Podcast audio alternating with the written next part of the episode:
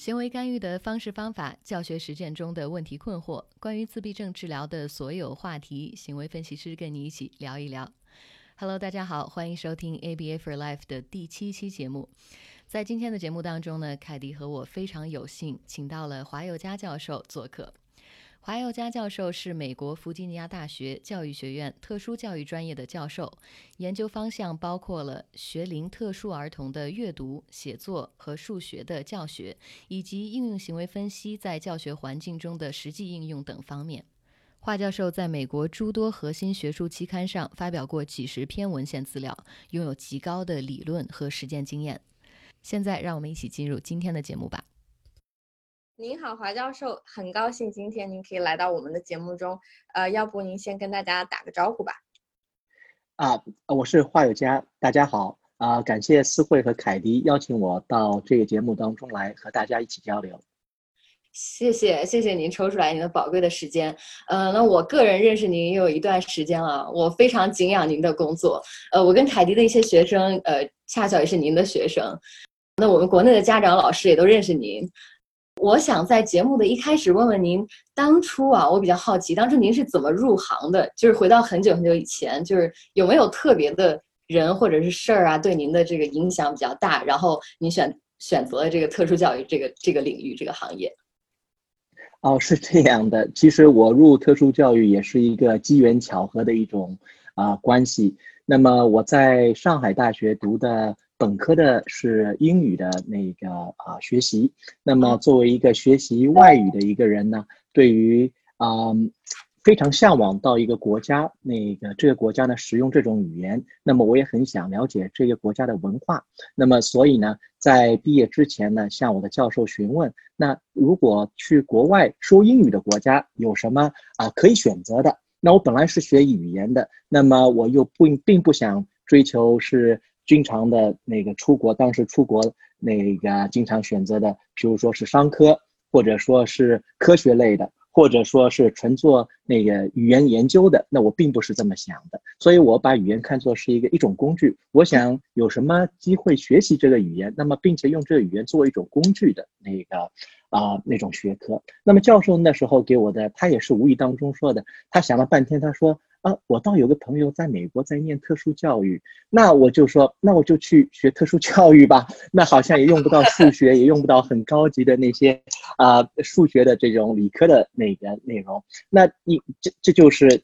第踏上了第一步。那时候就寻找了许多的美国的啊大学去。选择那个研究生的课程，硕士那个研究生的课程。那么的确呢，也有那个几所大学录取我的，其中一所呢，就是在啊 Pennsylvania 的那个呃 Lake Erie 那个美国那个大湖伊 Erie 湖旁边的那个一个学校，叫 Mercyhurst College，当时是叫 Mercyhurst College，它现在变成 Mercyhurst University。OK 那么这里边的那个我的教授呢，他叫啊 Phil Belfiore。如果大家对 behavioral momentum 那个感兴、知道的或者感兴趣的呢，它其实就是啊 behavioral momentum 它一个 translation study，就是当初把那个 basic research 放到人的那个 applied research 这样的第一个实验的一个人，他就是原先用 Nevin 的实验当中是用鸽子做那个着红箭和绿箭那个作为一个 behavioral momentum，他用这个啊啊理论来解释这个现象。那么那个啊。Mace 是我的教授，Belfield 的那个老师。Mace 和那个 Belfield 他们做的第一个呃实验，就是其实我们后面看到的许多的是 intersperse，就是把简单的和容易的，或者说在简复杂的那个任务之前放上三个简单的任务，这样的形式，它是第一个放到了在在那个人的研究当中去。那么研究的时候用那个在啊，group home 里边，那要让这个参与者去分分拣不同的那个餐具。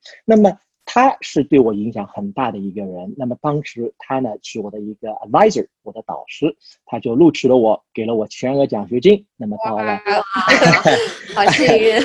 很幸运，真的很幸运，至今哎，至今感恩。那么所以呢，那时候我对特殊教育是一无所知的，他也就。啊，机缘巧合，那时候也是互联网刚刚开始的时候，也是通过那个那个叮叮叮这样那个嗯啊 modem 打打电话的方式，在在嗯嗯嗯这样这样的把这个 电子邮件这样一来一去，他就啊就就这样阴差阳错的到了那个呃 Mercers。那么在我的硕士课程呢，第一门课呢其实就是上的他的那个呃 Single Case Research Design 那那那一门课。我一上这个课呢，啊，我就立马就感兴趣了，我就。我很喜欢这样的一种方式，它是什么呢？是用客观收集的数据，那么而且呢，你是可以用各种实验的方法来，来，来呃演示你之间的功能关系。我们后面说的其实就是一种因果关系了，就是因为这个人的行为的变化，完完全全是因为你操纵了环境当中的这些因素导致了行为的发生的变化。我就非常感兴趣，而且他的他的那个啊。解释的方式又又非常的合情合理，很很很很能够让人理解。那么啊，这是我对于特殊教育的第一个一个印象。那么随着后来的那个学习的深入呢，特殊教育尤其是应用行为分析呢，对我的影响变得更大了。我的呃，我之所以对他的那个感兴趣的原因呢，是我认为他对于学生学习的责任。把这个责任放到了教授的人身上，放到了老师的身上，而不是把这样的责任放到了学生的呃身上。我们不在乎这个学生之前的许多的缺陷，这些缺陷我们是没办法没没办法改变的。这个缺陷有可能是他与生俱来的，有可能是因为家庭环境造成的。但这些已然发生的事情我们没办法改变。但是应用行为分析给人给我们特殊教育的啊。这个行业或者说家长和老师带来很多的希望，这个希望就是说，虽然这些有这些缺陷存在，但是我们可以通过我们自己的这些行为教授当中的这些怎么样教，怎么样改变环境当中的因素，让这些我们希望见到的学生的好的行为更多的出现，我们希望不希望见到这些行为而。能够减少的出现，这这这就是我对于那个特殊教育，而且是应用行为分析上面的感兴趣的那个啊那个第一步。那在我的硕士，在我的硕士学习之中间呢，我就开始了啊第一次的研究。那么第一个研究，也就是运用那个 behavioral momentum 在在那个融合学习当中、教育当中的那个对学生他做作业的啊 task engagement，他的完成作业的这个。啊，速度啊，他们的学习的这样的专注程度的这样的一个效果是怎么样的？那么这硕士在我那也是我的硕士毕业论文。那么这篇论文后来在毕业的一年之后呢，也是成为我第一篇发表的论文。那这时候我就就那我们说到很强大的一个增强物，就是在在那边，我觉得哇哦，那个很酷。很酷，你的名字出现在这样的一个，呃，之前是在读人家的，现在你的名字出现在这样的一个期刊上面，我就觉得啊，很很很感兴趣。那么这时候，那个我的教授啊，Dr. Belfield，他就又把我推推荐给了他的在那个同事，Pennsylvania State University Penn State 的那个同事。那么他呢，主要研究的也是应用行为分析在融合当教育当中的一些啊应用，尤其是在学生的。啊，academic skill 就是学业技能上面的这些啊干预上面，那么我就加入了呃宾夕法尼亚州立大学的博士课程，那么四年的时间学习了啊许多的那个啊研究上面的务实工作当中的和大学的呃上课的那 college teaching 这样的那那些啊。呃，方面的那个经历，那么之后呢，大大学毕业之后呢，就到 University of Iowa，这就是我的一个一个成长的个人的职业成长的经历，就是这样。原来您是 Penn State，对对，这个大学出了很多大牛，就是这个那个大咖，对，都都从 Penn State 出。对，谢谢您的介绍。呃，我相信就是，嗯，刚刚您说了，就是你在研究生或者是博士的时候，都对这个呃 academic 这这方面。呃，有一些研究。那我们还有一个问题，就是很想问您，就是您现在目前研究的重点，呃，是哪个方面的课题？还有呢，就是作为呃呃 Virginia 大学的教授，您日常的工作内容和工作状态又是怎么，呃，状态又是怎么样？能不能跟我们简单的分享一下？是，那么我之所以对那个啊 academic skill 感兴趣呢，是因为那么啊有很多的研究呢，尤其对我们最大的那个特殊教育很大的一个影响的一个 study 呢，叫 National Longitudinal Transition Study，那么我们简称 NLTS。那就是一个大型的追踪型的一个一个全国性的美国全国性的这样的一个研究，它就是追踪了从从小学阶段，他或者是更早的阶段被诊断为或者特接受特殊教育这批学生，一直从小学、初中、高中一直到成啊成人之后，他们的那个各种的学业技能，他们的。啊，工作的那个技能是怎么样的？这这些他们各种各样的技能都进行追踪，每隔几年进行一次调查，每隔几年同一批人看他们的变化是怎么样的。那么在这样的研究当中呢，发现这些啊这些有些变量对他们的一些最成呃变成一个成人之后，他们的一个生活质量有最大影响的一个变量，就是他的学业技能到底是。怎么样的这个学业技能，就是我们通常说的阅读啊、数学啊，用各种的科学的方法来解决生活当中的问题呀，在学校里边的这些啊学科的技能啊，那么这些技能，那原因呢，就是啊，在啊在我们现在的这样一个那个社会当中呢，啊，我们对于一个参与社会当中，我们所谓的啊。对今后职业有发展的这样的一种职业，它一定是需要有很多的啊教育的一个人，而不是仅仅仅仅简简单单是能够靠啊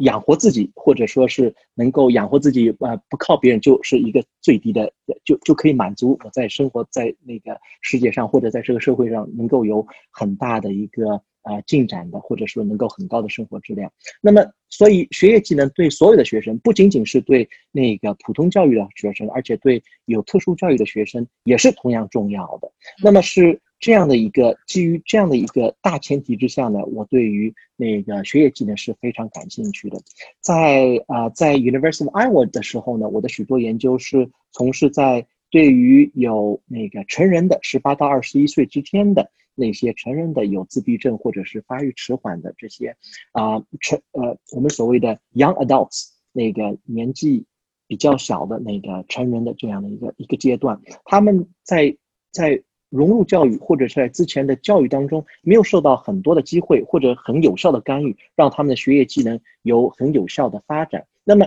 到了他们十八到二十一岁的时候。是不是太晚了，或者是还还能不能提供干预，让他们能够从中获益呢？那么我们的研究发现呢，这些这些学生，他们哪怕是到十八到二十一岁之间，如果你提提供有效的基于循证的干预的方式，并且你的干预有一定强度的话，那么这些学生仍然可以从中获益，那么能够成为在大学校园当中，或者是在啊工作的。不同的工作场所当中用用到这些技能，成为让他们成为一个啊呃呃职业上面有所发展的一一一个一个一个选择。那么这是之前我在 University of Iowa。那么到后面呢，呃，随着因为我在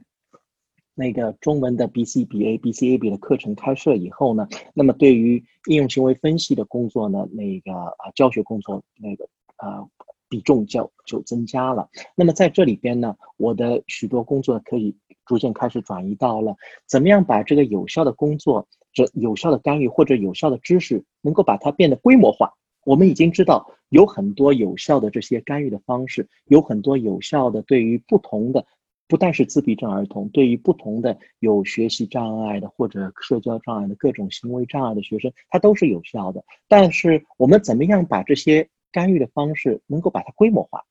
那所以啊，我们的我的许多的那个啊，最近许多的研究就是说，比如说怎么样能够教教会这些啊没有完全接受过 BCBA 的这样的一个学习的人，他们是不是能够有效的、能够忠诚的提供有效的干预的方法？那么还有一个是在这样的干预的方式之下，你必须要提供有效的督导的那个方式，怎么样的方式才是？督导的有效的，对吧？是不是必须要我无时不刻的去看着这个人是怎么实施的？还是我每个礼拜只要看一次就行了？或者是每一个月看一次就行了？这些都是啊可以研究的问题。所以，如果要我归纳的话，现在许多的工作是主要集中在啊怎么样把我们有效的干预能够变得规模化。那么这是啊研究上面的那个内容。那么还有您刚才说到了是现在工作是。怎么安排比重是怎怎么样的？那么，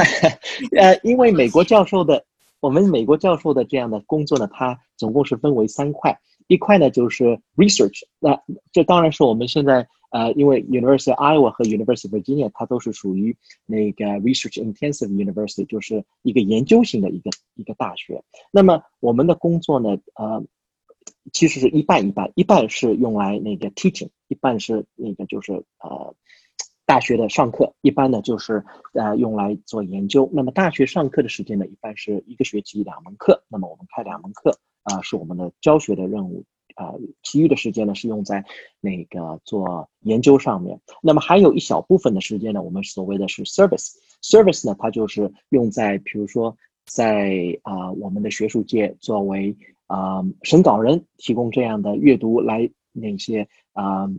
研究的论文，我们提供这些评判，那给那个编辑提供这样的建议，或者说是到不同的啊会议当中去演讲，去那个啊传播这样的一种科学，那么也是我们的一个一种 service。所以呢，我们的工作，做我的工作呢，和那个其他的教授的工作也是相似的，比例当中都是一半是用在 teaching，一半一半是用在那个 research 上面。好，那呃，刚刚听了您介绍，就是说您目前呃研究重点的方向，我觉得这个这个方向跟咱们国内的需求非常的接近。因为我和思慧，我们知道国内不管是家长或者老师，对咱们融合这一部分看得非常重要。就比如说我们在呃每天干预的孩子中。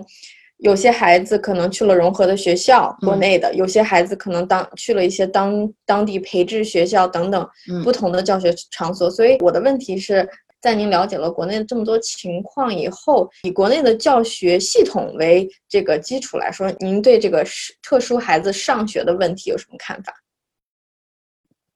嗯，这是我经常碰到的一个问题。那么，其实中国的那个特殊教育的发展。我们其实可以看到，美国的特殊教育发展是相似的。那么，美国特殊教育的发展，它的历史也只不过七十来年的那个啊历史，也并不长。那么，许多的它的推动也是由家长在推动的。那么，在啊，我们可以如果看到美国的历史是预测的中国的我们这个特殊教育的发展的话，那么我们可以看到，现在我们在正在经历着许多家长成为一个特殊教育的或者特殊教育儿童的一个权利的伸张者的这样的一个一个角色。那么我们不再满足于我们现在看到许多的孩子，他们已经能够在早期教育、早期干预的这样的一个啊机构里边从中获益，他们已经能够。学到很多的技能，能够有很大的成长。那么下一步，我们是让他们成长之后，怎么样在一种融入的教育，尤其是在公立教育的环境当中，让他们和同伴、和同龄人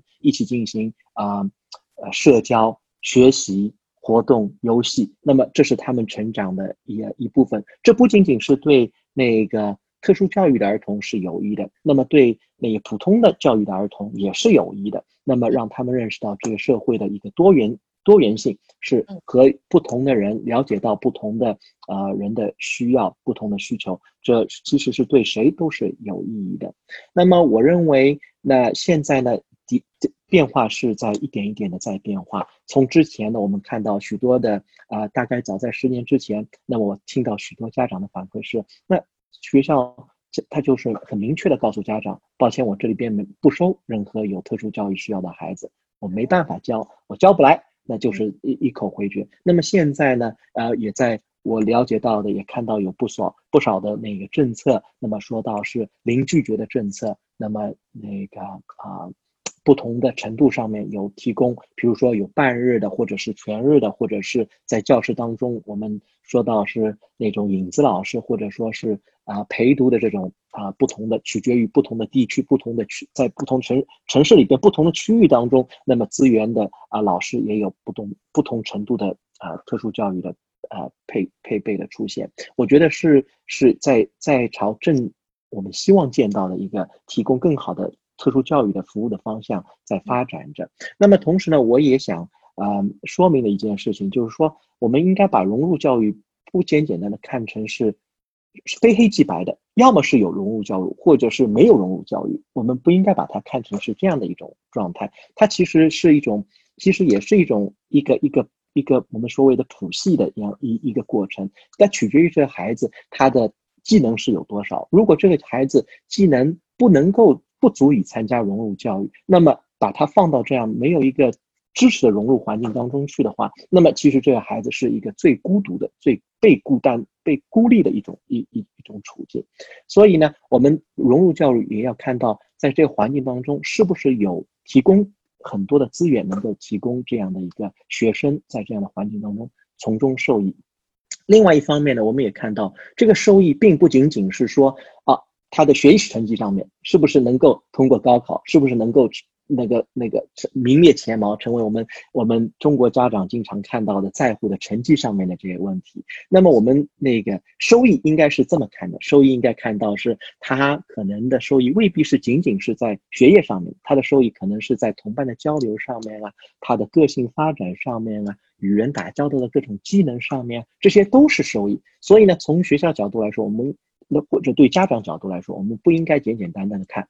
对这个孩子，他的学习是不是有用？太赞同了。特别，凯迪跟我这个感受太深了。我们也一直在跟呃国内很多家长和老师在交流，包括我们做公益讲座的时候，也都在强调，就是我们不要把眼光仅仅放在分数之上。一个人的技能有太多太多了。是的。你在家里，你你生活，你自我穿衣自理能力，还有你的所有跟同伴的交往，这都是技能。嗯，所以我认为您刚才说的，我们太同意了。嗯。那刚刚您也介绍了国内呃这样的一个大的变化，就是从这个融合教育一开始举步维。间没有什么门路，到最后呃越来越多的机构开始有这样的呃机会给更多的孩子。其实整个我们特殊教育国内的行业近几年的变化也是非常的大，呃比如说机构像雨后春笋一样开始开办，然后呢。还有就是机构的老师，还有这个教学的方式，也都朝着这个更加专业化的方向去发展。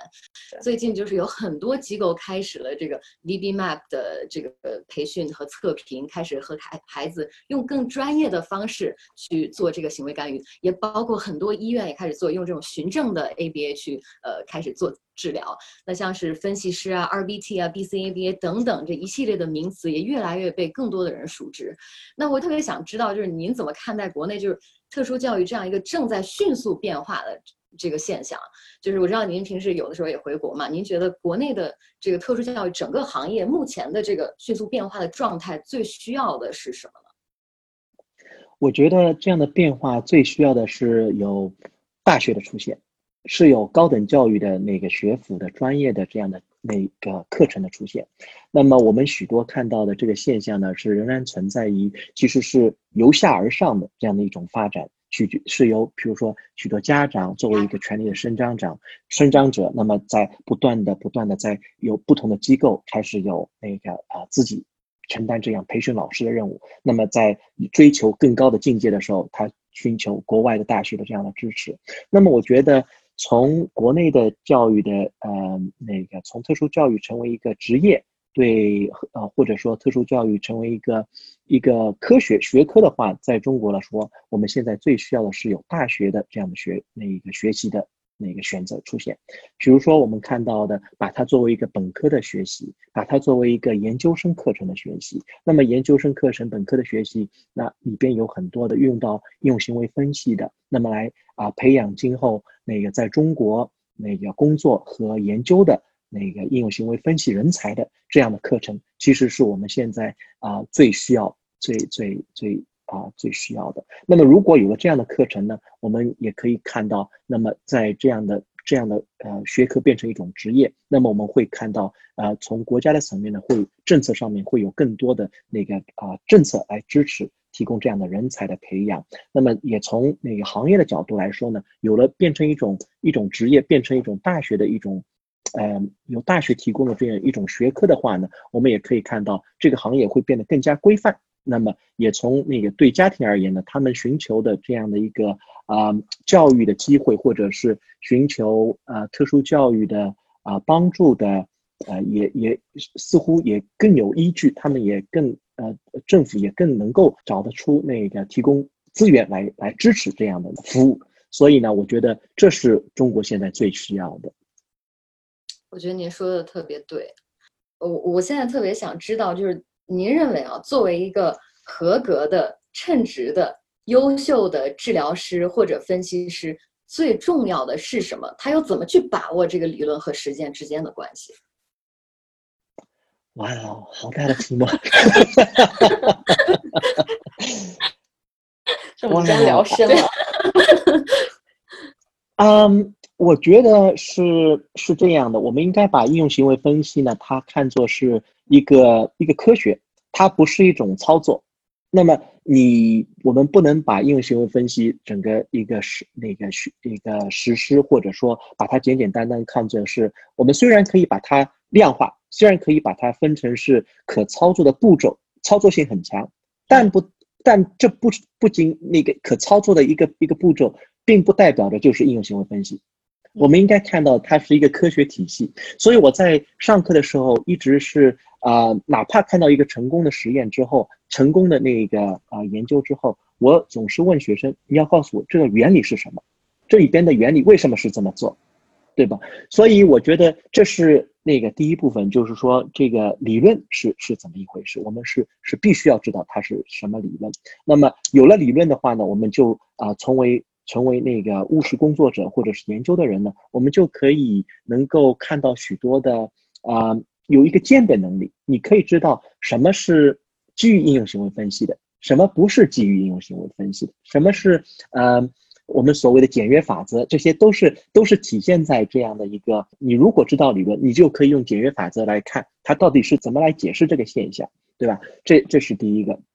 那么有了理论之后呢，我觉得我们可以用到实践。那么实践，我的个人一直告诉学生，每一次我阅读文献的时候，我每一次都情不自禁的都是说，people are so smart，前辈学者或者是同行，他们真的是太了不起了。他们那个我们能够想到的，基本上前人他都想到过，我们都做过。那么啊，所以呢，啊，我们不必就是说一定要自成一体，或者说一过分的强调说这个是最新颖的。或者是这个是最创创新的，我不认为这是最重要的。我认为相反，我倒认为是这之前有过这样例子的，之前有过这样一个证明或者实践过的，反倒是最好的。当然，个人可以在这种之前的这些呃例子当中进行创新，比如说呃在呃我们的许多的研究策略当中，把各种的元素添加在一起。那么之前是没有没没有人尝试过的，或者说把这样的干预放在不同的场景当中，有效的干预实施，原先是有经过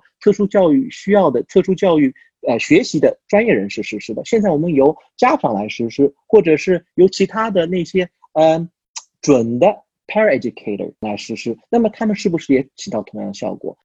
在这样的研究当中，我觉得是有意义的，而不必在实施过程当中，我们不必过分强调，那一定是要最新的，或者说是一定是要独一无二的，或者说是之前没有人啊尝试过的。那么，如果我从客户的角度来说，如果我的治疗师，我情愿选择一种是靠谱的，那之前有证明过可以用到的这样的一一种干预，对我来说我是更能够接受的。所以从呃实践的角度来说呢，基于循证的干预是不是对每个人都有效？未必。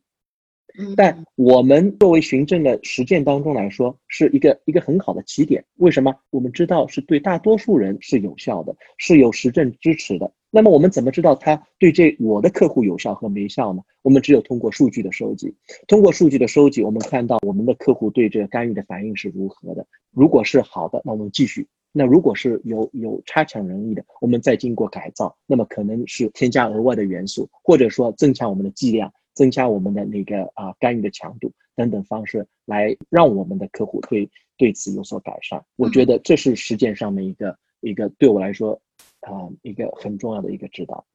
嗯，我觉得您说的这个对我启发特别大，因为 ABA 本身其中一个最大的特点就是你的研究必须是可以被人复制的，你要把它完整的一字一眼、一板一眼的写下来，然后让我们未来的这个这个操作的人去哦，呃，不同的团体，呃，我再去试一试有没有有没有同样的效果，并且我像您说的改变其中的一个元素，如果是。呃，ADHD，我如果是 autism，我们都试一下，看看有没有呃同样的效果。哦，这个我之前还真的没有想这么深刻，今天真的受教了。嗯，再说回到这个专业化的方向，呃，我们刚才就是讲理论方面啊和和这个实践。那很多老师呢，在实践的过程当中，他们也。越来越多的觉得想去继续的通过理论，还有通过上学的这个继续去深造这样的方式，那很多人也报名了国内和国外越来越多的这些 provider 这些这些 program。那么，我想简单的听一下您的介绍，就是因为您所任职的弗吉尼亚大学所提供的课程有哪些方面的特点呢？啊，是这样的，我觉得我们的课程的特点呢是，啊，有大学的资源的支持。那么，而且呢，我们的课程呢是有在中文的所有的课程当中是历史最悠久的。那么，啊，如果到 BACB 的网站上面呢，你可以看到每个大学的啊所有的 VCS 的那个呃通过率，考试通过率是怎么样的。那么。啊，VCS 的它的考试通过率呢是首次通过考试的这样的考试通过率，而且 VCS 只有当你有了五年的历史之后，那么我这这时候才公布你的考试通过率，也就是说你那时候应该是得到一个比较令人满意的一个一个考试通过率。那么在那个 BACB 的网站上面呢，那大家可以看到我在二零一四年开在那个 University of Iowa 的这样的一个 VCS 呢，它是啊。啊，在在这个榜上有名？最后一次我记得考试通过率应该是百分之八十五或者是百分之八十七，我记得不确切了。那么对全球，它那那时候的全球考试通过率，它一直是百分之六十，BCAB 的考试通过率大概是百分之六十几左右。所以呢，长的历史呢，为什么我觉得是与众不同，或者说是大家可以参考，或者是让我自豪的一个内内容呢？就是因为我认为从个人的。呃，大学教授的经验来说呢，从一门课开开出来之后，到啊，到作为我我个人让我满意的话，它其实是在不断的演变的一个过程。我第一次教。开始的时候开设这门课程，我觉得很满意，这是我希望达到的效果。但是，一一学期之后，有很多的反馈，我教的过程当中认识到，哦，这其实并不尽如人意的。那么，我必须是第二年再再教的时候，再不断的再改善，第三年再不断的改善，通过我。自己个人的经验来说呢，一般是六七年之后，我这门课是达到了。我其实每一次教这个课，我都在不断在一点一点一点在在变化。那么，所以呢，我个人计划一般是六七年之后，这门课是达到可以可以让令我满意的一个程度。我就拿 Single Case Research Design 这门这门课来说，这门课我是其实从到 University of Iowa 零八年那个时候是零八年工作以来，我是每年开的这一门课。其实到了开到现在要有。十二年的教了十二年了这门课，另外一门，另外一门课也是我教的那个，对，另外一门课我教的也是那个 explicit instruction，就是显著教育法。那么这个这课这也是我在从工作以来就一直教的。那么这门课呢是在我们 BACB 的那个 VCS 当中是第四版当中有作为一个学习内容来来的。所以呢，教授的人有很多的机会去修改，有很多的反馈。我们不每一年得到反馈，那不进呃不断的改善的一个过程，这是第一。第二呢，我认为我们的课程得益于教授这些课程的人，那么就是啊有很多的研究的经历，并不是完完全全是一个啊啊怎么说？实践工作者的呃治疗师是因为我们教授的过程当中需要要把这些研究的背景、研究的这些内容传递给传递给学生。那如果你自己没有亲身经历过，那你不知道这些幕后的故事，或者说是背后这这个过程是怎么做的，那你不知道这个研究是怎么进行的。就像我们我的许多学生让他去看一遍。这个是怎么做的？到让你自己去做一遍，这是完全两回事情。你看的话啊，那当然是这么做的了。那么如果是选择增强，那一定是这么这么给的了。那到时候我说那个学生如果描述这样一个场景，你自己去做，你应该怎么做？他很很多人就不能准确的进行描述，或者说他突然觉得有很多的选择，我到底选择哪一样？对吧？那么所以呢，没有这样的经验的人呢，也很难去进行这样深入的去去去描述，或者是去教授这样的一个一个一个学科，或者说一一门科学。那么这啊，在我们的那个课程当中呢，我们所有的参与者呢，课程的讲述的人都有很多的这样的研究的经历，也有很多的那个实践。课程当中的那个实习的实践的那个经历，那么最后一个呢，我觉得很自豪呢，就是说，可能两位也知道，呃，我们每个人各有专长不同，所以呢，呃，我们尤其在那个特殊教育的自闭症领域，许多的行为分析师呢，他的。专长是在于早期教育当中，intensive behavioral intervention 这样的一种一种密集型的干预的那个一对一的这样的教学当中。那么参与我们课程的许多教授呢，他们的那个经验呢是在一种融合环境当中，比如说用显著教育的方法，在集体课的环境当中，怎么样来教授这样的一些一些技能，而不是在仅仅针仅仅针对于针对于一对一的这样的一种一种教学当中的。所以呢，我觉得我们是一种互补的，是可以那个有让学生接触到不同的技能上面的人，我觉得这是我们的一个一个一个特色。行那我我给他们的那个呃宗旨就是说，你不必作为一个专业的研究的人，但是有了这些技能，你可以有这些辨别能力，就可以辨别到，因为行为分析是我们不可能每对每一个新的新新的干预，或者说新某人推荐的一种新的干预方法，我就可以知道这是靠谱的，这是不靠谱的，我该愿用不用。但是我们用的是我教给你的是工具，你用这工具来判断，有这样一个辨别能力，这我觉得是啊，我对学生他的一个。最大的希望，能够有这样的技能，有这样辨别什么是对的，什么是错的。嗯，非常感谢您今天到我们的节目来，刚刚分享了很多的想法哈，还有信息。那节目的最后呢，我想问您一个呃问题，就是你有没有要想对国内现在所有的家长朋友们，或者是一线特教老师朋友们想说的话？